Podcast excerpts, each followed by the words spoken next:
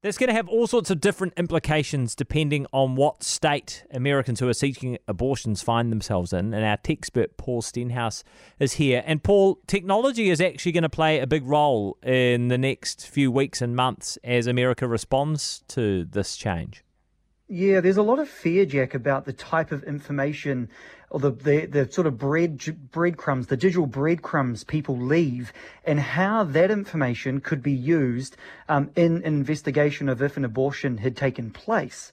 Um, the world obviously now is a very different place than 50 years ago, when if a woman was seeking an abortion, it was you know, it, it didn't raise a lot of alarm bells. You could go mm. to somewhere to get that, and it was rather inconspicuous. Well, now just think, right? You've got a search history, your Google search term history.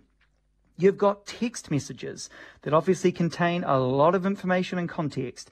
Even things like phone logs, who you're calling, um, could all be used. But here's another one.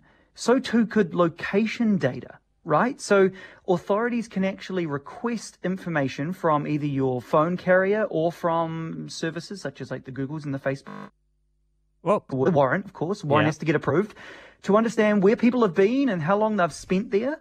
Um, and another one, just to throw in the mix, is even things like period tracking apps could contain very helpful information for those types of investigations. Obviously, there'd need to be a warrant.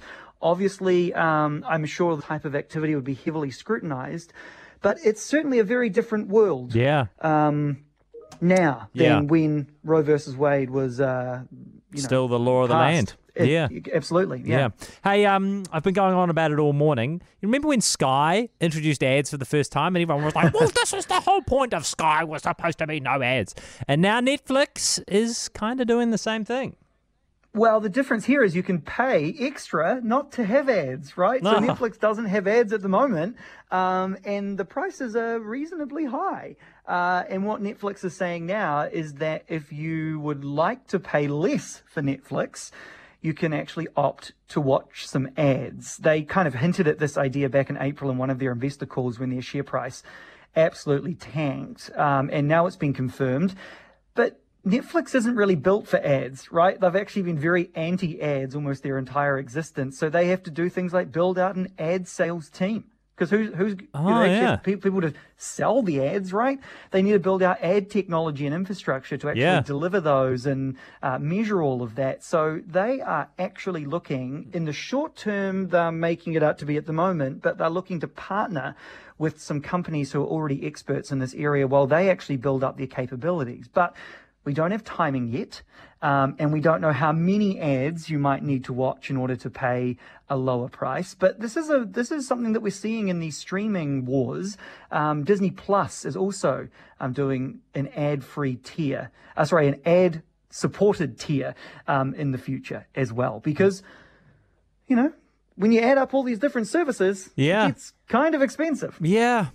I'm really interested to see where it all goes because obviously streaming is the the way that you know we're all going to be consuming most of our media in the future. But mm. at the moment, it, I don't think they've quite nailed the structure that gives consumers the best experience, and that it's really annoying having to have lots of different subscriptions and it's going to be really annoying if there are ads and all that sort of thing and i wonder how long it's going to take before they start bundling some of these services together eh yeah i think actually spotify is an interesting one to look at um, for why these services are kind of wanting to do ads, right? Because if Spotify's been on for close to 10 years yeah. Um, and obviously when you pay your 9.99 or whatever it is a month like that's that's as much money as you're ever going to make where ads actually give these companies a lot more opportunity because yeah. you can always sell more ads. So i think that's going to be really interesting. But you're right ads aren't always the the best consumer experience. And companies like netflix have prided themselves on offering a fantastic user experience. Yeah. so we'll see what they end up doing. All right. Thanks paul. You take care. That is our tech expert paul stenhouse